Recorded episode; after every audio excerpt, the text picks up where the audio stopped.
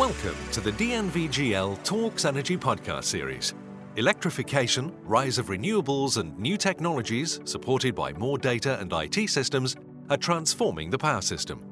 Join us each week as we discuss these changes with guests from around the industry. Welcome to a new episode of DNVGL Talks Energy. My guest is Ansgar Hinz, CEO of VDE, and we want to talk about the energy transition, but we want to more focus about uh, on interconnection, digitalization, and cybersecurity in this aspect. But Ansgar, first of all, welcome uh, to this podcast. And before we start, it would be great if you could introduce yourself as a person and tell us what VDE actually stands for. Okay, I'll try to. Uh, first of all, thank you very much for the invitation. Um, well, I personally, um, I'm an electrical engineer, so I've grown up in the electrical energy business uh, for 23 years. I um, was working for a, a, huge group dealing with uh, control and monitoring and regulating of energy grids um, worldwide. So um, energy, energy grids are mostly different in different countries around the globe. And this was mainly my task. And uh, well, roughly two years ago, uh, there was a ask from VDE, um, could you imagine um, to bring in your knowledge into uh, VDE and after a long discussion, I said, well, there is a big challenge. The challenges you talked during your uh, introduction. And um, so I became CEO at the beginning of 2016. VDE, what is VDE? VDE is in Europe the uh, association for electrical, electronic, and information technology. Um, we have roughly 36,000 members. Um, by personal members, uh, industrial companies, R&D segments of companies. And uh, we are more than 250 universities building up this knowledge group. Right. So let's jump into that topic the transition of the electric or electricity ecosystem, let's call it like this, uh, is mainly also relying on digitalization. There will be much more assets connected to the grid which are intelligently communicating with the grid, but that comes also with all kinds of complexity. So at the moment we see a lot of different IoT platforms coming up from different manufacturers. So we will have to overcome the complexity of these platforms all talking to each other. What is your hunch on that? Well, like a metal, there are two sides. Uh, on the one hand, personally, as an electrical engineer, I'm totally thrilled uh, by the decade we are living in and we are working in because it's. Uh, I compared that during the morning on a, on a panel session we had um, with the mm, let me say 18th century, where the steam-driven engines um, have been transformed into electrical-driven engines, which was a totally uh, change in industrial production. And then, well, we ran through a process of improvement, of uh, evolution, sometimes revolution, but nowadays, I, I would say we can compare that. Um, it's a transition period not only in the energy business, also in the industrial business and other market segments. And the other side of the medal is digitalization. Well, what is it? Um, I'm astounded sometimes because it's not new. Uh, we were talking about digitalization in the 16th and the 17th and the 18th, digitalization is a method out of my interpretation. Um, it's not the instrument. There are several instruments, um, and if you put them together in a basket, we can talk about a period of digitalization, but the sense in it and the instruments have been different in the 16th, the 17th, and today they are different. But uh, you are right, and what you described, um, digitalization is, well, let me say, a method enabling um, the future perspective and the future structure of energy grids. Yeah, and I'm with you on this digital aspect, but I think the interconnectivity and the integration is now what is enabled because the systems have become so powerful, right? And this is why we have new challenges which we maybe didn't have in the 60s. Absolutely, absolutely. Um, I think you're aware of that. The traditional structure of an energy grid was a top-down structure. Um, actually, by the volatile infeed of renewable energy, PV or wind energy, biogas, uh, in the mid voltage and the low voltage segment, um, the top-down structure does not even longer fit. You cannot even longer manage and monitor grids in the traditional top-down way um, because the volatile infeed mostly happens on the mid voltage and low voltage level. And um, the need for interconnection of grids, local grids or intercontinental um, interconnection to balance, um, is of more interest than in the past. Important is the aspect of instruments of digitalization. What does it mean? Out of the operator room, the generation voltage level and the transmission voltage level is visible. So we are able to control them. But below these levels, so I'm talking about the load distribution level, the communication lines or the operator are dead. They are blind. We cannot control them. So there is a need for sensor implementation, for data collection and control of these voltage and grid levels too. And there, digitalization, communication, and data management comes in. Right. And so, listening also to what other colleagues on your panel uh, said today, I think um, there is good technology out there already on the smart meter side or whatever, but there's much more we could maybe do. Um, going like next generation one uh, step ahead, I think there's also some expectation that any processes in the grid later might be managed not necessarily by humans anymore, but by processes like machine learning processes maybe, which optimize how the grid is operated from generation to the load. And then we are entering in an era which is certainly very comfortable and very efficient, but we also open up to some sort of vulnerability. So what I'm getting at is with all these advancements, we getting into an era where we have a challenge of cybersecurity. And I think we see some examples, and it would be great to hear from you uh, what the challenges are today. But I would extremely also be interested in your outlook, uh, where you see that going, and then we can maybe in a second question discuss what we can do against it. But I would be really interested on your view on that cybersecurity topic in the environment you just described. I'm 100% uh, with you. Um, it, in the midterm perspective, um, it's both. On the one hand, human control um, of systems, but on the other hand, the implementation of KI, so automated systems, machine learning systems, which are able to uh, manage the one or the other um, structural monitoring of grids or parts of grids. Um, so, with the implementation of more and more sensors, and uh, we are estimating in 2030 more than 100 trillion sensors in all um, market segments, um, the increase of data management um, follows nearby. So the question is, on the one hand, um, how to manage this volume, this mass of, of data, and on the, on the other hand, how to make it secure in strong correlation to the increase of the number of sensors in an electrical grid. Um, assumptions say that in 2030 we will have more than 100 trillion sensors, not only in energy grids but in the total uh, number of market segments. Um, the, the, the increase of data, of volume of data, is strongly correlated with that. So, how to handle that? Um, I'm personally a fan of um, structurize a problem, um, structure a problem in the right way.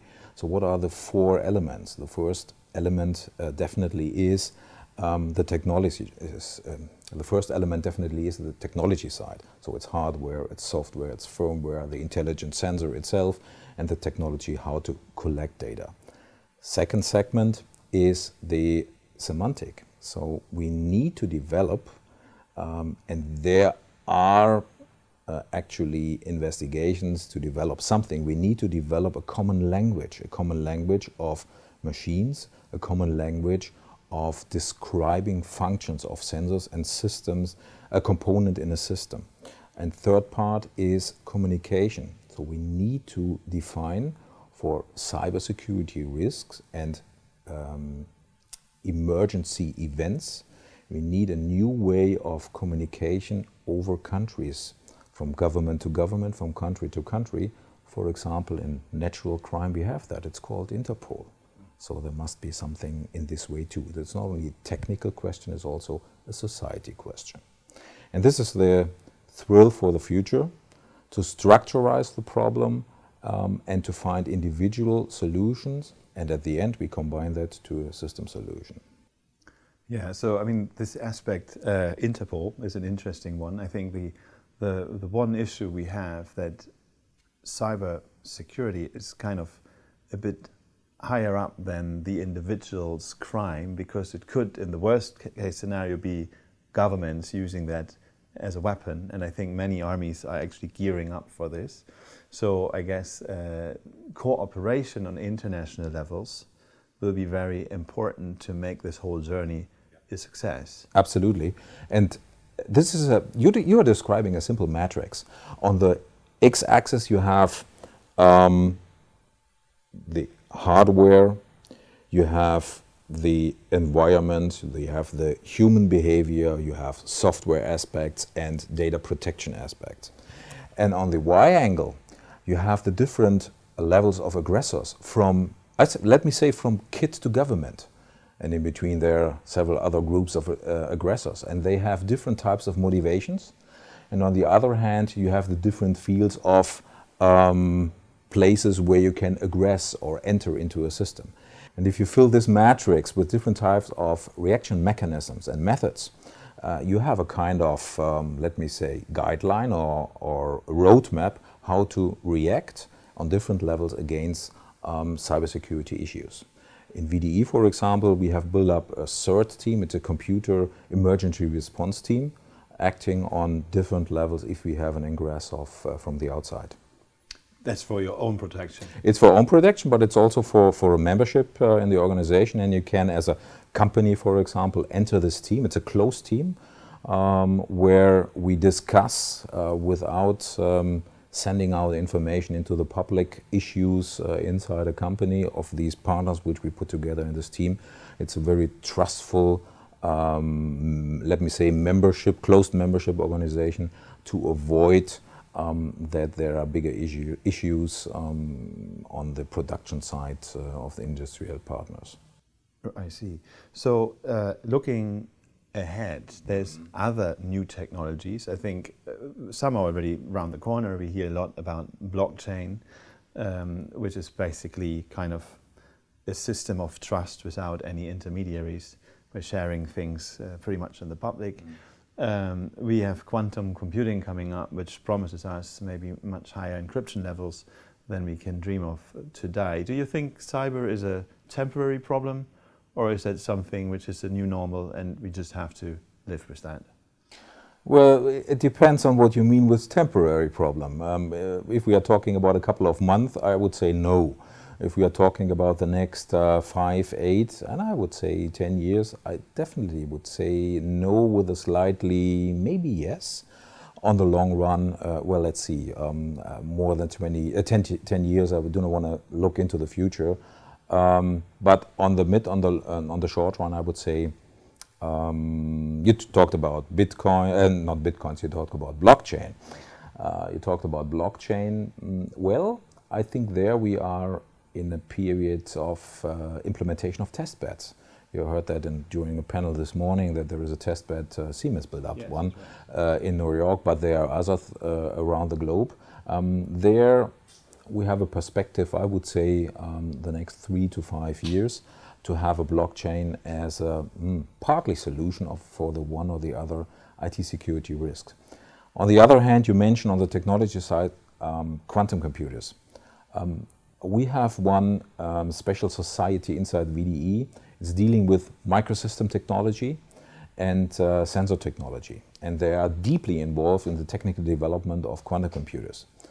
Uh, their perspective is that during the next 10 years, 10 to 12 years, we will not see um, a scalable mass of quantum computers or computers or communication system based on, on quantum technology. So I would say on the mid-run, when we are talking about a perspective of eight to 10 years, um, we have to deal with cybersecurity, uh, cybersecurity risk. Right. So uh, slowly we are coming, unfortunately, to an end of this episode. But one thing I want to ask, because we are both in that business, mm. how important are standards in the future to deal with these things? How much time do we have uh, to get? out of my perspective, uh, and I think you, of my opinion too, it's it's uh, essential. Um, as more complex systems get, as more you have to have standards on different levels to, on the one hand, enable and simplify communication, um, to yeah, address quality, to address safety for the society and individuals, as a new factor to address and standardize security issues. We talked about cybersecurity. And last but not least, to walk the way of transition from proprietary solutions into open source solutions and technologies. And this is independently from the market segment we are in. Um, the way we have to deal with in the present, in the near future, and in the long future. The time, out of my perspective, this is a personal opinion, the time is over that, for example, one company gets the whole cake we have to build up in order to avoid risks on safety and security side um, ecosystems where we share our knowledge and where we share our yeah, results and success. Right. So the last question I shoot at you is, uh, what is your main takeaway from Singapore's International Energy Week 2017? Compared to last year, for example, I mentioned that during another interview during the day. Um, this year, I see a green field. Last year, we tried to prepare everything for growth of plants, green plants, and actually, I see um, the first green fields um, which we worked on during the last uh, 12 months, and I'm absolutely astonished how all the participants and uh, members of the association worked very focused on the different fields um, of future technologies in the segment of green energy, not only in this segment, but especially in this segment, but also reflecting, this was part of our um, meeting today, um, additional aspects like digitalization and IT security risks. We cannot even longer um, have a look at separately. We have to combine that out of a system perspective. And I'm absolutely grateful that we could have been there, here, presenting our knowledge, being part of the show, and hopefully um, we will see in 2018 not only one field of green plants, but maybe 10, 15, or 100. I agree. Thank you very much, Ansgar, for it was your my pleasure. insights, for your time. Thank you. And uh, to the audience, thank you mu- very much for listening in. That was Ansgar Hinz, CEO of VDE. Thank you for listening to this DNVGL Talks Energy podcast. To hear more podcasts in the series, please visit dnvgl.com slash talksenergy.